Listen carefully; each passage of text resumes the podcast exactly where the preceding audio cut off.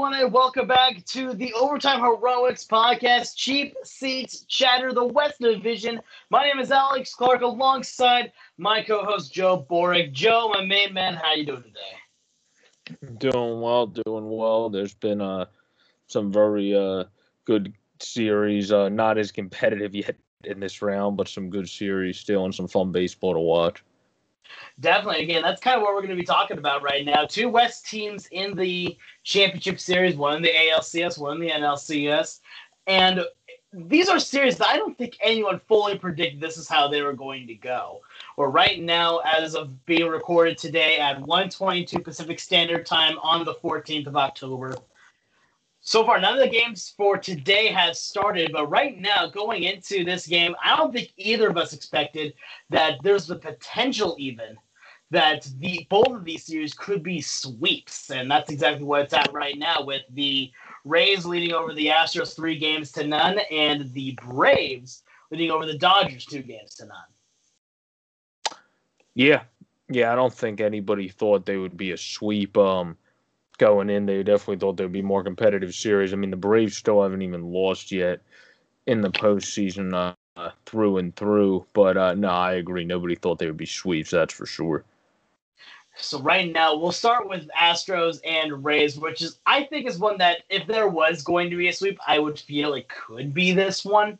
But regardless, still you take a look at this and with the amount of talent that is on both teams, I wouldn't expect a sweep. I would expect a good, hard hitting series. And really, that's just not what it's been, though. We were talking before during prep for this broadcast. We were talking about that each one of these three games that has happened has had one underlying key factor that has really kind of been the story of each game. For the first game, it was the pitching, where the Rays beat the Astros a final score of two to one to take the 1-0 lead in the first game in the ALCS. Blake Snell getting the win at 1.80 ERA over the game, and Diego Castillo getting his first save of the ALCS. Yeah. Um, Altuve was able to get them going early in that game. He hit a home run in the first, I remember. Um, and then they were able to, they got hit by the um, unlikely hero. Um, Mike Zunino came through, who's had a pretty good series for the Rays with a single in the fifth, which ended up being the winning run, and then Randy Arozarena uh, homered. So, uh, for the Astros, their problem has been they've been getting the key hits up until this series. They had Snell on his heels in a couple innings, and then he worked out of trouble. And then in game two, they had Morton on his heels, and then he worked out of trouble, giving up no runs for Charlie Morton and then one run for Blake Snell in five innings. So, uh, they just all of a sudden have not been able to get that key hit. And these are one of the top, if not, they were either the second or highest, I think, fielded graded team in baseball. And that shows in this series getting those key clutch fielding plays. Um, so that combined with the fact that the Astros have been struggling to get the key hits, um, just really has hurt them uh, this series because then you go into the Rays bullpen and we know how good their overall pitching staff is. They have a pretty solid rotation, and even through the injuries they have, and uh, then they have a really solid bullpen even through the injuries they have there. So uh, that showed this series, and the Astros just haven't been able to overcome it um, because they haven't been able to get those key hits later in the game because in game two, they were able to answer ever after Margot got a uh, homer. Uh, Correa was able to homer, who's been doing great in the playoffs. But then again, the unlikely hero, uh, Mike Zunino, uh, homered again, who uh, has just been a guy that's been killing them this series. And then they had that Springer um, double play that scored another run in that game. So they haven't been able to get the key hits, and we know in the postseason that's going to kill you if you can't get the key hit. Mike Zunino, former Seattle Mariner, representing my team. But you know, Mike Zunino is another interesting player because a lot of people like, especially like you, that say that he's fully un. It's like that he's a bit more unknown, that it's a bit more unlikely. One of the things that's interesting with Mike Zunino is that he can hit. The problem is he just has problem with contact. He has all the power in the world though, and he's a fantastic defensive catcher.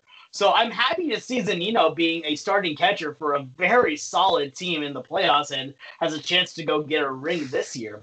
But you see what he's done. Yeah. He has had some big hits as well, going back into game two, I believe it was, where he hit a home run that was described as light tower power. And I saw that home run in the left center field, and that ball was just absolutely crushed. And I think at that point, you take a look, and the Rays do see Zunino as their everyday starting catcher. I think it's a good idea because once he starts getting hot, then he shows what he can do, and this is what he's able to do. One more thing with Zunino before I move on. Going back to his days as a Mariner, he does have a lot more experience against the Astros than a lot of the guys on this team do. Because again, in the West, you played against the Astros a whole ton. So he's seen a lot of these pitchers. He has seen what these guys can do. So he has a little bit more of a leg up, and maybe that's one of the reasons why he's done a little better in the series. Yeah. Yeah, no, he has been a good guy, which is why they should be able to keep him because he's a guy that is a free agent guy when you look at the aspects of potential catchers. So they got to lock him up if they want to keep him because they got a guy last year that was becoming a free agent and d'Arnaud. They let him go. He's a big part of the Braves offense this year. So if you think that Zunino really is starting to get going, they're definitely going to have to lock him up. But uh, he's definitely been a crucial part of this series so far, no doubt. Definitely. And especially one of the things that Zunino's really good at is working with pitchers. So that was one thing he did with Seattle is that no matter who the pitchers were, he knew what their strengths were. He knew how to use them effectively, and he was a fantastic manager of the game.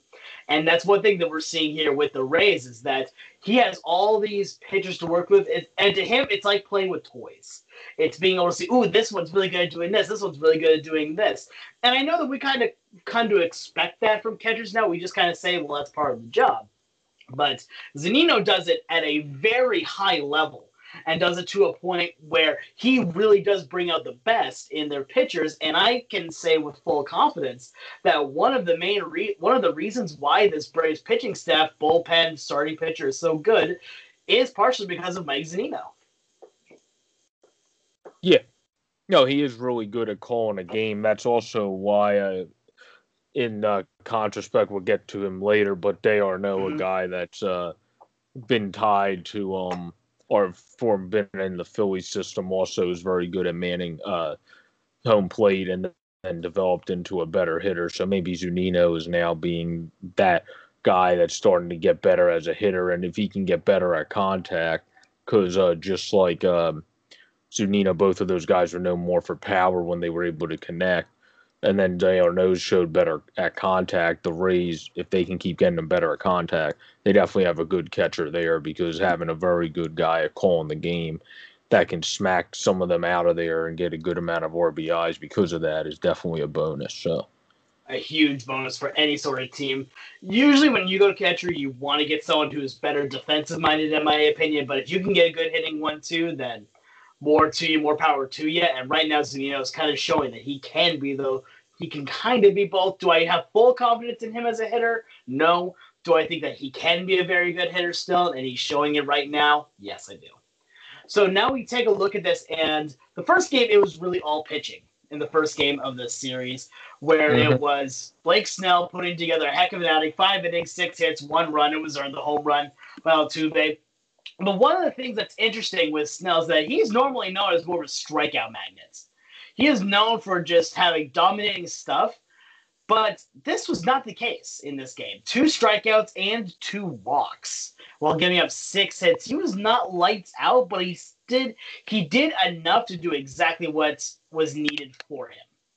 He didn't do anything more, didn't do anything less. Able to let the bullpen take over the last four innings where they had Curtis Thompson, Lupe Castillo, take care of the rest of it. And between all four of those pitchers, gave up just three hits, two walks, three strikeouts.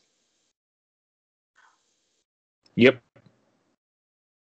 And with that, it's really good to see that at that point that one of the best things in baseball, in my opinion, the better teams in baseball have a solid bullpen because then it relies less on needing your starters to go deep into the games. So then your bullpen can just kind of work through it. And that's what we've seen throughout this series right now. Is that the starting pitchers have not gone super deep into games. You're not seeing them go seven, eight innings. Now you're seeing them go five, maybe six, and then let the bullpen just kind of do the do the job after that. And that's one thing I really like to see. Because at that point, again, it relies less on the luck of a starter just having a good day or as opposed to having an off day, and then letting the bullpen, which you already know is elite, do its job.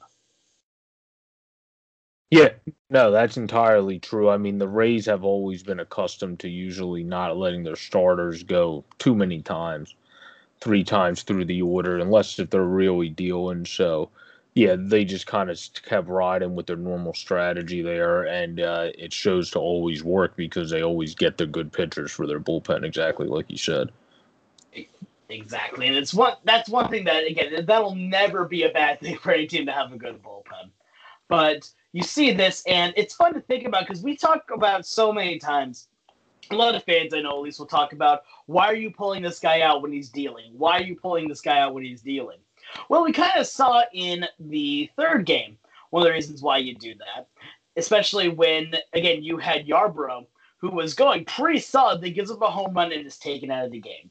And a lot of people could say, why are you taking out a guy just because he's given up only two runs in nearly six innings? Why would you do that? Well, you got to try and preserve a lead. And if you have the bullpen there, that gives you a very fun luxury of you don't need to kind of risk your starters going any farther than they need to. You don't need to keep on pulling cards from the deck of tails. You just need to continue and let them do their job and then let the bullpen go and do their job. That's one thing that I praised Kevin Cash on is being able to see when that risk is there and then not needing to take an unnecessary risk. Yeah, well, Yarbrough also is a guy that's been used as a starter and reliever uh, this year. So, I mean, when you're at 82 pitches as well, um, he also is probably at, I'm sure he hasn't gone over 100 or towards 100 that many times this year, being a guy that started and relieved. So, I'm not too surprised they pulled him out there, too. I agree with you. I think it was the right decision. Um, and I talked about this before the podcast um, as well, but I do think this was a smart decision because when you have a stacked bullpen, why risk it? Just take exactly. him out when he's coming off of a great outing, still with a lot of confidence. Um, and he can go into the next series, which is going to be the World Series, with unless if you blow three straight games. Uh, so uh, you want to be able to have everyone going in on a high note. So that that was a great move. I agree. Definitely, and on top of it, if you get the win now today, where today's ball game on October 14th to be played between the Rays and Astros at 8:40 p.m. Eastern Time over at Petco Park.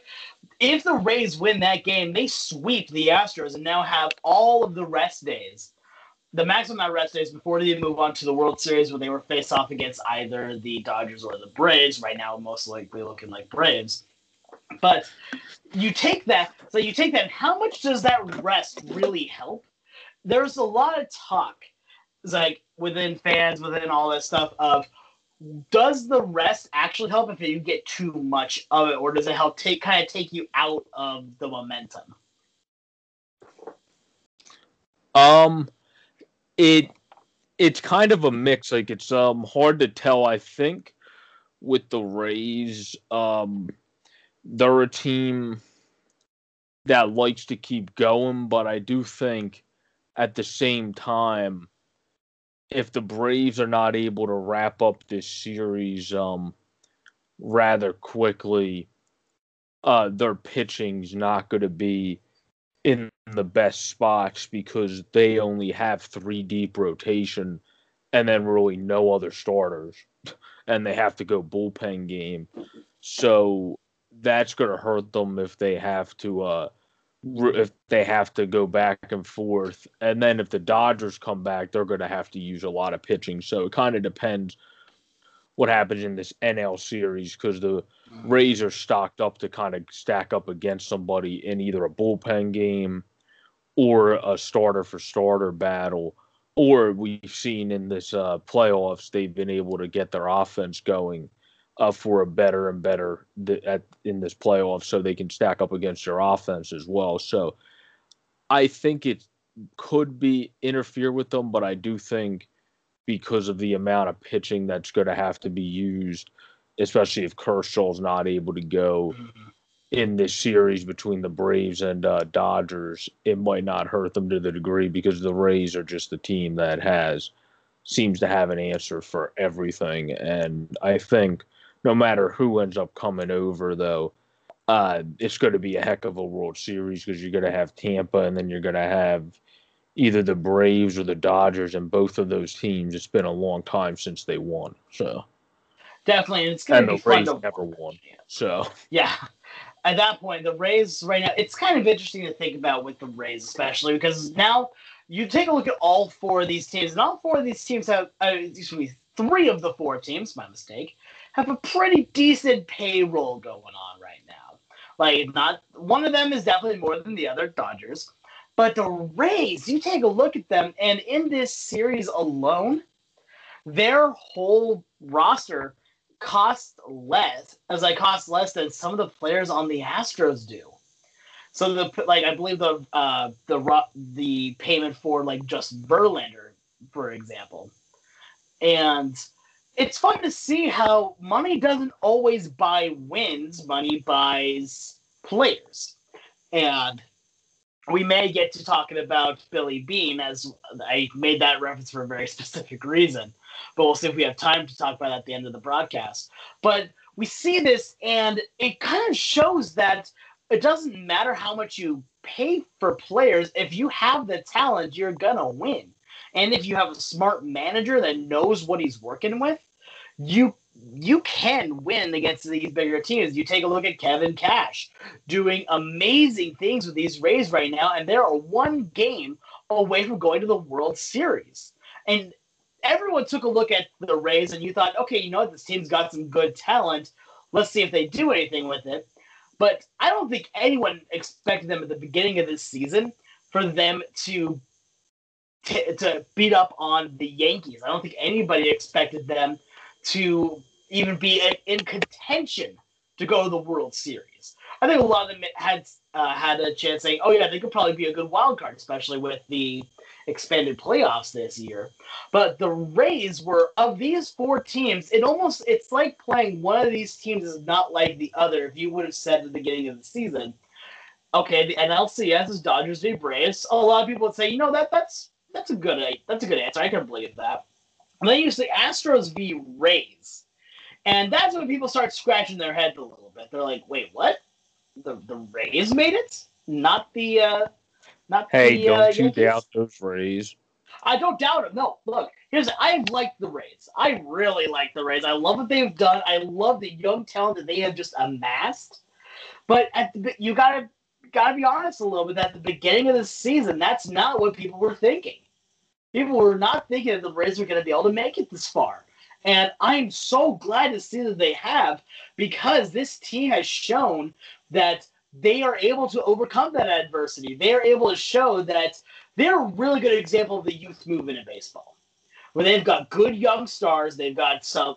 They do have a few older presences that know how to play the game, but they've got a lot of young talent that really shows why this is one of the better teams in baseball. And at this point right now, will be challenging to be the best team in baseball. Yeah. Yeah, I mean, they have a good the big thing they have too is like we uh, said before is great defense combined with everything else where we've seen uh, time and time with some of these other teams big defensive uh, miscues uh, for the Astros uh, we've seen that and at times even for the uh, Dodgers in their series so uh, having clutch fielding goes a long way and being able to get out of innings that you're in a little bit of a pickle and then you come up with a great fielding play. Uh, that's huge as a momentum grabber as well. And the Rays, because of their big bullpen and pitching, they can grab momentum from that. And because of big guys in the lineup, they can grab momentum from that. And fielding, they have like a trifecta basically of ways to be able to grab momentum for their team. Exactly. I love that you brought up fielding because the Rays, that has been the thing that has really shown with them what this team can do. And it's electrifying whenever they make these plays. But every single game of this ALCS, someone has come up with a web gem like play. And it's whether it be Kevin Kiermaier, Manuel Margot robbing that foul ball by going over the going over the barricade. Thankfully, he's okay with that. And then in yesterday's ball game, Kiermaier made another catch. And then later on in the game, Hunter Renfroe out in right field made two diving catches. And he made them look easy. He made them look like I could do it. And that's what's beautiful that this Rays team, you, it, you brought it up, you, brought, you put it perfectly there, Joe. That when you get a defensive web gem, that just kills momentum for the other team. That just puts all the momentum on your side because not only did you stop them from getting a base hit, you robbed them of getting a base hit or anything more. Exactly. And so you take that, you co- and then you compound it with the pitching still doing good. Like one of the best uh, things that really described it for me was in yesterday's game. It was a hard hit line drive to right field. George Springer hit the ball, and no, it's yeah, Springer hit the ball. Right, Hunter Renfroe dives and makes the catch, and Springer just takes his helmet and slams it down into the ground. Yeah, and he was so mad. I remember watching that and just going, the Astros are done. Like, well, this the is Astros, team. They've been hitting the ball so hard. I'm sorry, but they have been hitting the ball so hard. They've been getting good contact, but the fielding has just been taking away these hits. And they're like, what do I have to do in order to get a run? And they showed what they had to do yesterday to get runs. It's called solo homers. And even then, that's worth one run. That's worth one run. Exactly. But uh, the Astros also, if they're not able to win this game, this could be George Springer's last game with the Astros because he's set to become a free agent, and it, and you would have to wonder if they want to um, put the money out for him when they already have guys like Kyle Tucker in house. So, yeah, we talked about that I believe on last week's podcast where we were talking about with Springer. Yeah, do you want to pay George Springer a lot of money to stay there and be George Springer? Or do you take that money and then go and get, say, another pitcher to work with going forward and then use Kyle Tucker out there in center field, who has already shown that he is a very solid player. He's played in this postseason already. He's been with the team all season. He's got great speed, a solid bat, a pretty good glove on him, too. He's one of the biggest prospects in baseball. And do you think that he's like we've talked about this before that do the astros think that he's ready to take that leap into being a big league outfielder? Or do they shell out the cash to keep springer? Um i think they're going to bank on tucker because we see how much the astros like having a solid solidified rotation too and they i think have a lot of confidence in mccullers so they're going to lock him up. Um and then you have if he does come back, you have Verlander. But if he doesn't, we don't know how solid and completely solidified it going on the age of 37. Greinke's going to be here on out. So um, you would want to get somebody else in there as a pitcher, I think. So I think they're going to bank on Tucker. And you could also, since you only signed Brantley for one year, think of seeing if he wants to have another just big uh, salary, but just one year deal again, so you're not banking on someone for the long haul, probably like a five year, pretty big uh, average annual salary uh, deal like Springer's likely to get. Exactly, yeah. And from what I know with Verlander, he's already guaranteed to miss next year as well, going in for Tommy John. So he's not going to be around for the 2021 season. I think at that point, you take a look at what, you, and if you want to stay competitive, I think you don't sign Springer. I think at that point, you say, all right, Springer, you've done amazing work for us, but we're gonna we can't pay you. We need to we have other holes we need to fill, but we wish you the best of luck in your future endeavors. And at that point, Springer goes and he makes a billion dollars going somewhere else. But I think the Astros at that point, if they do let Springer go, that is the right move. And it helps the Astros try to keep competitive in an AL West that is really starting to get a lot better. With the Astros now starting to falter a little bit at that, say, with losing Springer they have to stay competitive. The A's are really on a warpath. We've seen what they've done so far in these playoffs. The Mariners are starting to to wake things up. The Rangers are starting to work on a few more things at that point. So right now, there's a lot still to be determined with this AL West, and I think it's going to be fun to watch in the coming years because this could be one of the most competitive divisions in all of baseball within the next two years. Yeah, no, that is entirely um, true. I mean, I just find with Thor division, what makes it very unfortunate is though, um, just think about how good this series could have been with the Rays and Astros if Verlander was healthy though. Because imagine having yeah. two gunslingers like uh, McCullers, who has a hell of a fastball that people don't realize because of how mm-hmm. sick his breaking ball is. No, yeah. so, um, and then you have like, I just find that that's the thing though that I find the most unfortunate of this series is um injuries uh, prevail to make it. Uh, but I still think the Rays would have won because I think honestly they're the most complete team in the playoffs because we talked about the fielding combined with the hitting. Where the second most complete team in the playoffs, um, definitely uh, in full on paper is the Dodgers, but the Braves have just been the hottest and energy never dies type team, uh, just like the Rays. So that's why that's going to be a very fun World Series to see if that comes to be. Because you have mm. two teams that just thrive off of energy combined with the skill of their players. And I mean, we never really seen teams just continue to thrive off of just having that great energy with some of the little guys that come in, revive their careers on their team, combined with great young talent.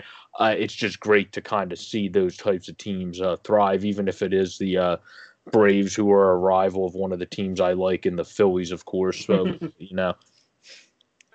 Yeah. So, and that's one thing that's going to be fun to see with the series going forward. I was originally going to ask you if the Verlander uh, injury if it doesn't happen, if it changes anything, and you already answered that, where we still think the Rays would. So I've done it. I don't want to count the Dodgers just out of the series just yet because we've seen how quickly they can really shift momentum. And we saw what the Dodgers did against a team that was also said to have just this unending energy in the San Diego Padres, and they shut them down quickly. So I don't want to say that the Dodgers are out because they're not. As long as there's still another game to play, there is still another game to play. It isn't over and done with yet. And I want to see with the Dodgers, they have just not performed. They have been outplayed every single one of these games by the Braves. And I guess it's really easy to say that with the score being the way it is.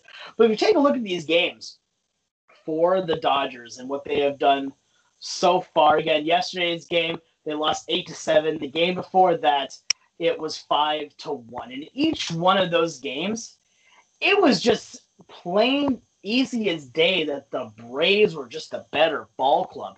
And I think the Braves still are going to win it. I think when we talk next, we're going to be talking about a World Series that is Rays v Rays v Braves.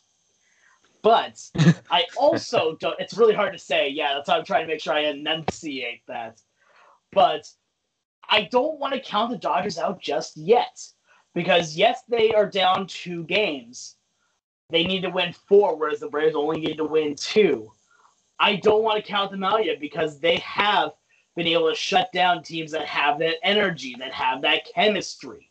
We saw it in the NLDS. It's about whether or not can they do it on the big picture. And we have talked a while about this where the Dodgers just can't seem to get it done. The Dodgers have trouble when it comes to being on the big S st- stages. When they're on the normal stage, it's fine. They're the best They are the best team around. They are the team to beat. But when they get to the playoffs, it just it's like the football saying playoffs, playoffs.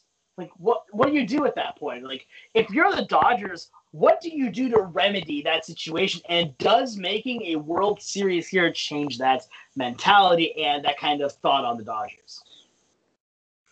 Um, the Dodgers this year, uh, they really have to win it in order for this year to be a win for them. I don't think their fans are going to be like, "Oh, well, we won 43 games in a 60 game season." No, they wanted the you're at the point where you've been building this up, you've been getting a great team. You added Mookie Betts for God's sakes to your freaking team. Even with David Price opting out, you still had one of the best starting rotations in the NL. So, I mean, you have to get over the hump, and they always seem to hit that proverbial like brick wall for some reason where they can't get over it. And I, this is the be all end all uh, game the day that we're recording on uh, Wednesday, the uh, 14th of October, um, which is the night of the game that Kyle Wright is going to be pitching against them. Because if they can't get this game, they're down 3 0 and they're pretty much screwed. Because, I mean, you would then have to you have a bullpen game for one game for the Braves, but then they'll probably just go back to uh, Fried on short rest and be able to wrap it up there. Where if they can win this game, then they have a good chance to win the bullpen game. This is a be all end all for them because they no one's gonna make excuses for the Dodgers. Oh, they won 43 games in a 60 game season. Great for them. I mean, they're supposed to be the team that's finally. It's supposed to be the team for them that's finally getting them over the hump for the first time since I want to say it's 1989 since the Dodgers um, last won the World Series, if I'm not mistaken. But yeah, and that's gonna be. I completely agree with you that the Dodgers. This is a team that needs to win. 1988. There we go. Yeah. yeah, this is a team that needs to win. If they do not win, then this is this is the failure. And this kind of shows almost a legacy of failure for the Dodgers. Because we've seen them, again, they haven't won since 88, but you see what they've done over the last five or so years, and they have looked like teams that should be winning. They look like it's these teams that have all the pieces, and they've just gotten continuously better and better and better. I mean, this year's right now really the grand opus of it, where you have Mookie Betts, you have Cody Bellinger, you have all of these guys that are amazing. The only downside with them is that right now, at the, at the beginning of the season, you didn't have David Price. And they showed that they were this uber mech team, this amazing team that really just dominates. And then you get to the playoffs. You do great against the Brewers. Good job. Of course. You yeah. do good against the Padres. Okay, that's a little surprising. Maybe the Dodgers are for real. But then you go up against the Braves, and the Braves say, nah, nah, fam. And so far are beating them two to nothing. If they if the Dodgers do not win the World Series this year, where do you go from there? Where do you go from where you're at right now because you look at the Dodgers, there's not really many holes on this team. There's not many places where there should be losing. It's just that the guys that they have aren't performing. But they're not the they're they're high level guys. These are almost every player on this team is worth what they're getting paid, if not more. Oh yeah. Well, and that's what yeah. Sorry about that. Go if you're the Dodgers, you're going to keep running it back uh, because you have so much money invested into people. And um, the reason why, if you have uh, owners that are worth anything in the billions of dollars, they're lying to you if they say they don't have enough money to sign their free agents, is because uh, the uh, Dodgers might end up pulling about six hundred million out of their you know what's um, in order to pay just two people on their freaking team after they pay Cody Bellinger. So if you have owners that are worth anything in the billions and they tell you oh, we can't pay this player, they're lying to you because just look at the Dodgers. Um, but and probably look at the Mets in about three years after Steve Cohen gets I, a hold of them. but um, yeah, but um, the that's not always a winning philosophy. You hit it on the head earlier. Um, you have to get these smart guys too, which the Dodgers mix in well.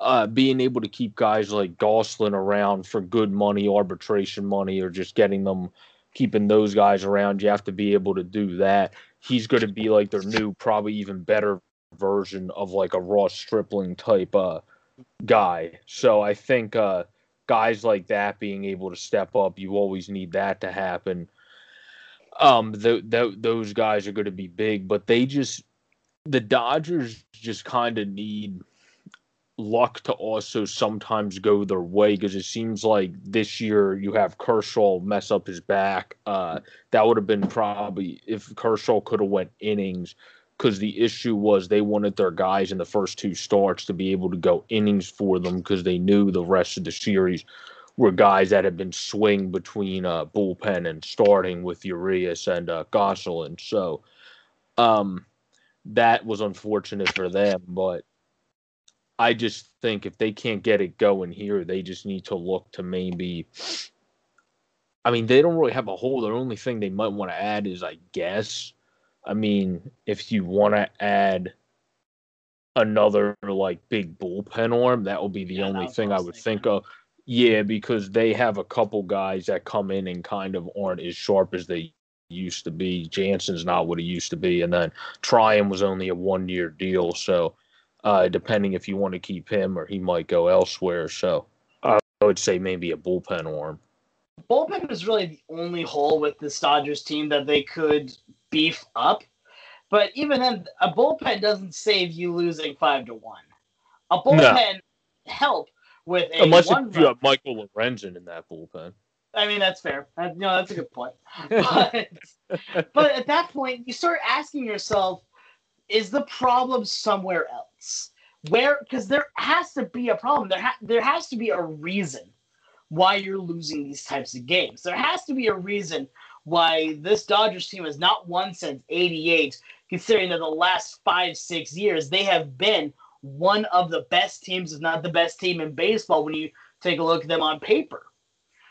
And again, I, I am fully saying that I don't think that a paper championship is worth anything. I mean, take a look at the Padres, some of the Padres of years past. But what I am also saying is that if you have all these gobs of talents and you're still not winning with them, you're still not winning the big one, You've got to look at other places. You've really got to look at other. Like, what is the problem? It's like you take a look at a crowd of people after, say, like a murder and say, oh, is it one of these guys, which is obvious? And then you say, no, it can't be any one of them. They all have alibis. Well, you got to look somewhere else. You got to look for other things that are related to it. And that's where you're going to find your answer. Do I think it's in front, front office? I don't know. Do I think that it's with the skipper? I don't know.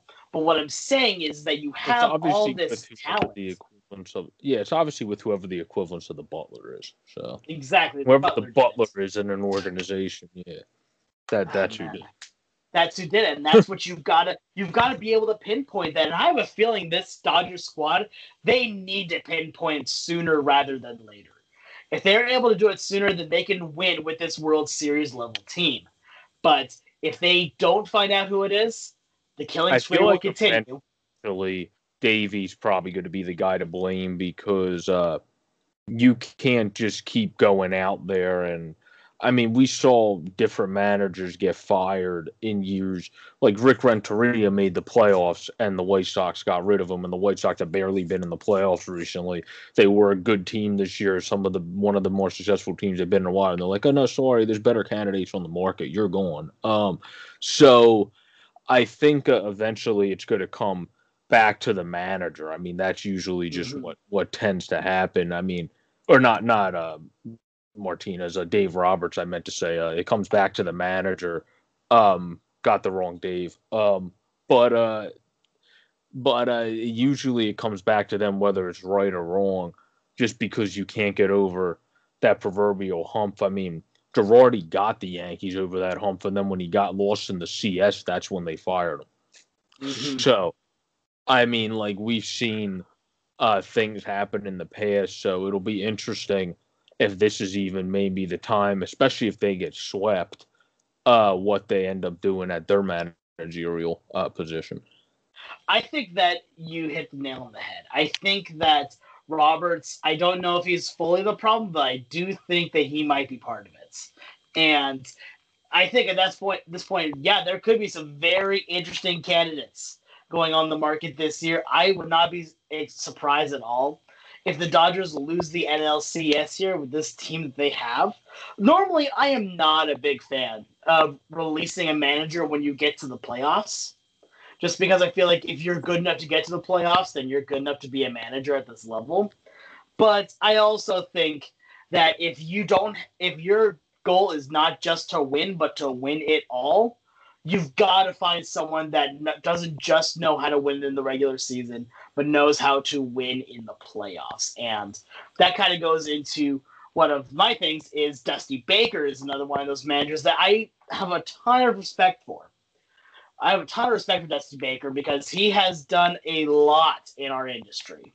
He's done a lot for baseball. He's had some amazing seasons, but he has always just kind of struggled at winning the big one. And that's right now what we're kind of seeing with him in the Astros in this series is that you can get really far. You can even make it to the World Series when you have these amazing level teams. But if you just can't win it, then there's a problem. And there's something that's that's something you have to kind of address. Mm-hmm. Well, Dusty Baker, um, it's going to be interesting for for him because we didn't know if he was a guy that they were just getting to fill in a role to see if they're going to bring back uh, one of their guys that used to be there in either Hinch or Cora into the organization. So we have to see what the Astros do as well, Where's Baker actually their man? Um, if he's not, then he's certainly going to get looks from other organizations that opened up their managerial, especially because um, the White Sox um, – when I was watching one of their, um, I think his last name's Cone. I can't remember his name, but one of their guys in their media things, um, he was saying they would like an experienced guy with winning pedigree. Well, Dusty Baker, if he becomes on the open market, is definitely an experienced guy with winning pedigree and has won in October recently with an underdog team this year, no less, in the Astros. So if he becomes available, I would say the White Sox would probably go right after him because they're looking at Tony La Russa for God's sakes, who's a great manager, a Hall of Fame level manager, but hasn't managed since 2011. Mm-hmm. And, and yeah. you have to kind of think that time really does not make uh, does not make you oh, yeah. wiser, especially if well, you've been retired for nine. Oh years. yeah. Well, here's a prime example. Whoever is a Dallas Cowboys fan, their defense, your defense your defense is ran by a defensive coordinator that was out of the league for years, and then Mike McCarthy brought him back. Well, has that worked? No, I don't think so. So, uh, uh, we'll also sorry to sorry to all Dallas Cowboy fans for the news that happened to you on um, on Sunday. Again, pray we're praying for a speedy recovery for Dak. Anyway. Oh yeah, Dak. Yeah, that's unfortunate, but uh, now you got uh the uh, power of the ginger and uh, Andy the Dalton. Gin- the yeah. ginger rocket coming to save the day. Trying all right, let, to save the day. All right, all right. Let's keep up. Let's keep on going here. We're doing a baseball podcast. Let's not get into NFL just yet. Sorry, Dallas Cowboy fans. You got your one shout out. Now go back to the closet. no. All right. Anyway, yeah, you're talking about the defensive coordinator being run by a defensive coordinator, and then Mike McCarthy comes up. Yeah, the um, well, yeah, they, their defense sucked because uh, their defensive coordinator hasn't been around for a while. So Tony La Russa would be an interesting managerial candidate. That's why if Dusty becomes available, I think he'll probably end up being the guy that the White Sox might look to if they don't get a Hinch or a, a uh, Cora potentially. But um, it, it's uh I don't I think Dusty should be able to stay with the Astros, especially showing what he did uh, in this postseason. They underachieved in the playoffs, but this is really when we're starting to get towards what the second half of a regular season and game total would be. So I think it showed that he does have the locker room, he does have it with these guys, and it just took a little bit of time to adjust to his message.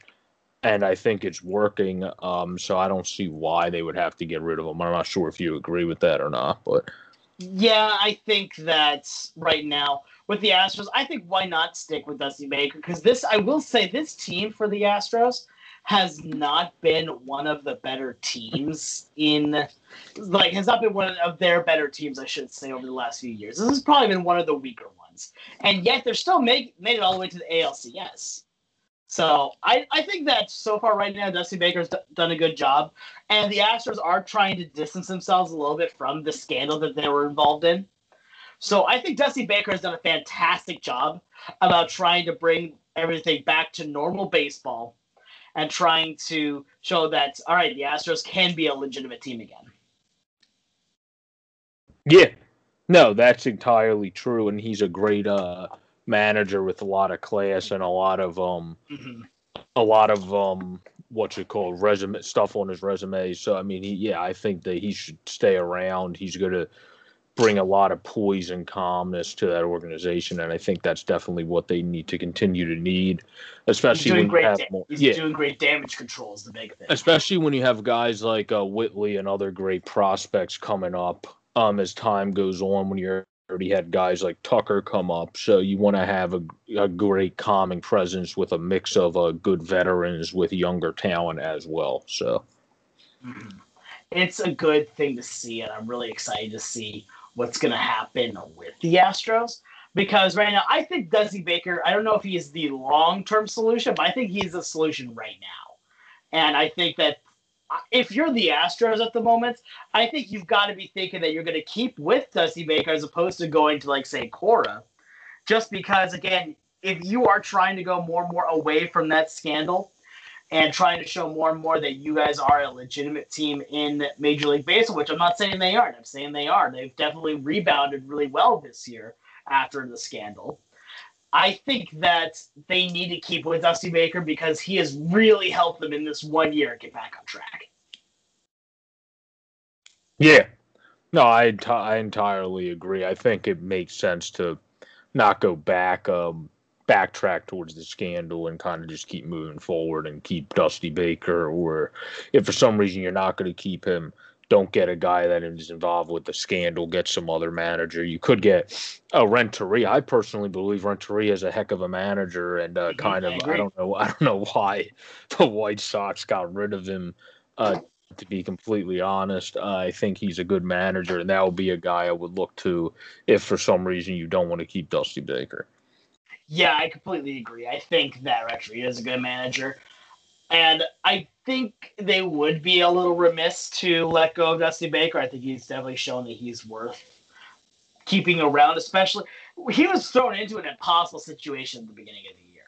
He was thrown into a situation of saying, Hey, our organization right now is in turmoil because of this scandal.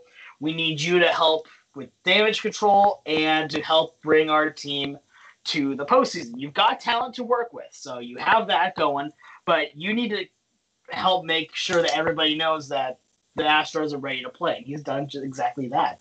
I think he's earned a healthy contract, a good contract extension, at least for another one, maybe even two years. But I think that they don't.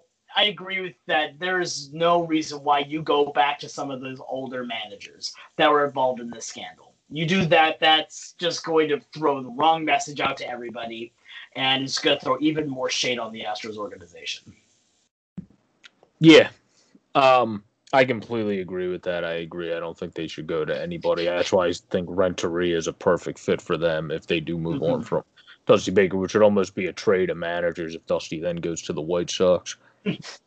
I I would love this. Can we just have like that actually happen, like literal trade of managers? Like just see in the transaction box, the Ray the Rays trade, uh, excuse me, the Astros trade away Dusty Baker manager and one as like and one uh, container of uh, barbecue sauce to Chicago.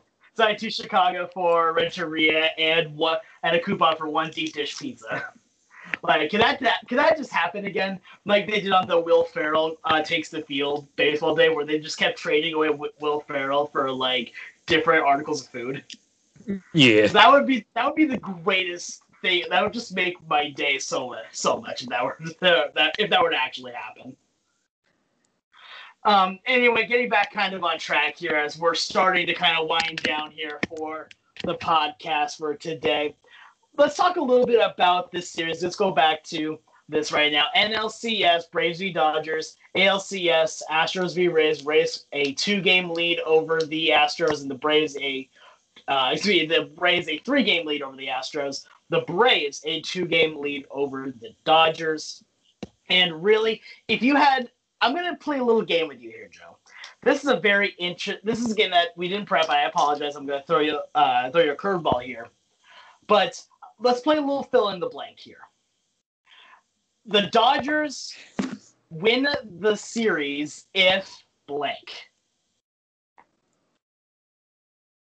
If they are able to win tonight, and Kershaw is able to come back to pitch next game, which will be a bullpen game for the Braves. I completely agree. If you're able to win tonight and then get Kershaw to pitch in game four, uh, excuse me, in game four, then you tied up the series two to two, and it's anyone's ball game. Yeah, I think if, if I was going to change anything of that, I would say the Dodgers win the series if the bullpen keeps steady is my other thing with it. Because again, we've talked about how the bullpen is really the one weak that spot. That makes sense for the Dodgers, yeah.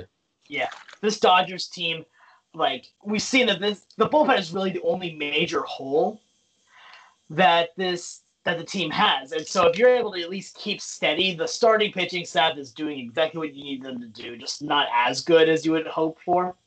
But get let them do a little bit. Let the offense just let the offense just go, especially again in a bullpen day tomorrow. So take that as you will for the Dodgers. All right, on the opposite end, the the Astros win the series against the Rays if. Um. Actually, no. Let me change this one because I want to make this one a little funnier. The Rays will win the series unless. they forget how to pitch. Thank you. Thank you. That's kind of what I was trying to goad at you for. Is that there's really not much of a way at this point. The Rays look like the most complete team in baseball at the moment. They look like a team that is firing on all cylinders. And like we said, they're not doing anything exceptionally well, except for defense. They're just doing everything right. Yeah, the price is uh, right, and that's also what the Braves hope is the key for them tonight. They hope the price is right for them as well. All right, and I got two more small ones for you. This and then we'll end off this section of fill in the blank.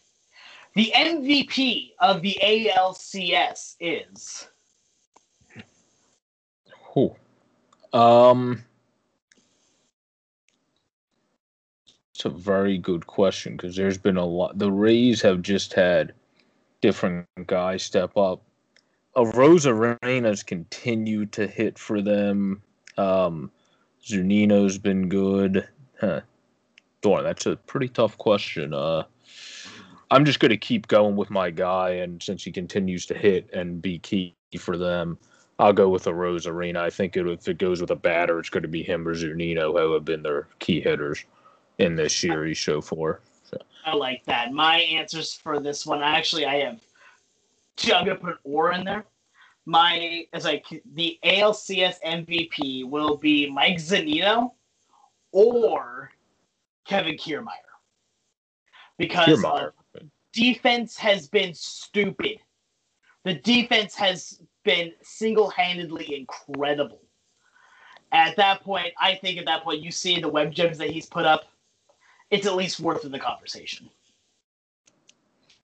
Okay, I'm with that. Yeah, I like that. All nice, right. nice pool for Kiermaier. And then NLCS. The like the MVP of the NLCS will be. That one's a little bit harder to peg since there's only been two games so far. I'm gonna say though, because he seems to be coming into his own and really starting to hit well. If Freeman keeps right on rolling and uh, becoming the key contributor that we all know he can be for this Braves team, their uh, longest tenured guy there, I- I'm going to go with Freddie Freeman, the dude that's been there doing it for a long time for the Braves. And really, the guy that, uh, even though it pains me in my heart a little bit as a Phillies fan, to see them win, but I would not feel bad because I always love Freeman. Uh, seeing him get one here, uh, it would be nice to see him get the MVP as well. So I, I'm going to roll with Freddie Freeman. If it's not him though, because of um how good their pitching is, and because I think he'll become key in another game, I'm going to roll with um I'm going to roll with Max Fried because as a pitcher, I think he's going to become key in no matter what other game he pitches. Uh, so I'm going to go with either one of those two. I think that's a solid. That's a very solid play. Um, I'm gonna. I like the Freddie Freeman because that's kind of who I was going to say. One other guy that has really, I think, done quite well over the course of the series, at least so far. Yeah, at least so far. Is like is I oh oh I just lost his name. I apologize. Um, Ozzy Albies has done quite well seeing what he's done so far over the course of the two uh, the two games has five hits at the moment. Very is a very strong two RBIs in the last game. I think Albies has been putting together a good it's like a good NLCS. I still think that Freeman is the better pick overall, but Ozzy Albies is making his case as well. Yeah, I like that play. That's another good one. I think uh, if you're going to play another pitcher to potentially win the uh, CS uh, MVP, that would be Ian Anderson, who just keeps on mm-hmm. rocking and rolling and I, pitching I, fantastic along with Max Fried. I wanted to say Ian Anderson so bad. The one thing that just kind of threw it for me a little bit was that in his last game, he did good and gave just one hit, four innings pitched, but five walks. Definitely yeah, it's all right. He'll get it. He'll get it. He'll get over it. I really hope so. I like. I don't like seeing a one to one walk to strikeout ratio. I yeah, like seeing. You've got to have. I, in my opinion, I like to have. If you're a dominant strikeout artist, it's like four to one. True, but at least he was able to work through that. Unlike some people mm. we know here in Philadelphia, Vince Velasquez. Uh, ah, that was a little. Uh, sorry, you, you really got to get that cold checked out there. Uh, no, but I, I, like Ian Anderson. I think that he is going. He very well could be one of the bigger MVPs. They're going to have three playoffs. Yeah, but imagine that rotation when Soroka comes back. They're going to have three oh, potential man. young ace caliber pitchers because you have guys that still have arbitration for all these years too. In Soroka, Fried, and Ian Anderson. Like that's just almost borderline unfair. like, that is that is yeah. and then if they imagine, and then imagine if they get like a Bauer or like get one of the big pitchers. Oh man, that would just that's overkill at that point. Like what the heck? That's overkill at that point. Because at that point, you just see okay, now you have four starting pitchers that could be aces on other teams. Have fun. We are winning every game this season. We're going to go 162 and 0 next season. Oh that would just that hurts my face. I'm not gonna lie. Yeah, that would be that would be ridiculous. Yeah. Oh man, that would. Uh, all right. Well, right now, two more games today for the championship series. A, excuse me, Rays versus Astros and Braves versus Dodgers. Joe, as always, a fantastic time having you here on the podcast. Get to talk some good old West Division baseball as well as, even though we end up talking more about the East, I think this time. Hmm. But we saw it always a fun time talking with you. Yeah, it's always great talking. I love doing the podcast each week. We'll definitely be back next week uh, talking about who's our World Series matchup. Exactly, World Series matchup. Right now, we we know who it's looking like, but again, baseball is a funny game. Anything can happen. But I want to say thank you to each and every one of you for tuning in today to the Overtime Heroics Cheap Seats Chatter podcast. You can follow Joseph Boric at JJBoric26 on Twitter. You can follow me on Twitter at the Sports Guy 242 If you want to let us know anything sports wise you want us to talk about or anything you just want to discuss with us. For Joe, I'm Alex Clark. Thank you so much for tuning into the podcast. And as always, I hope to see you all real soon. Once again, this is OTH Cheap Seats Chatter. On Twitter, we are at OTH underscore cheap seats. We'll be giving you baseball highlights, our takes there. Our takes will be on this podcast going four days a week, as we spoke to in the show. But uh, if you really like baseball, you enjoy what we're giving you, you should go check out our partners at Dugout Mugs. That's dugoutmugs.com. They make mugs out of the barrel of baseball bats. It's a great gift for any baseball fan, or let's be honest, for yourself if you're a baseball fan. So once again, dugoutmugs.com.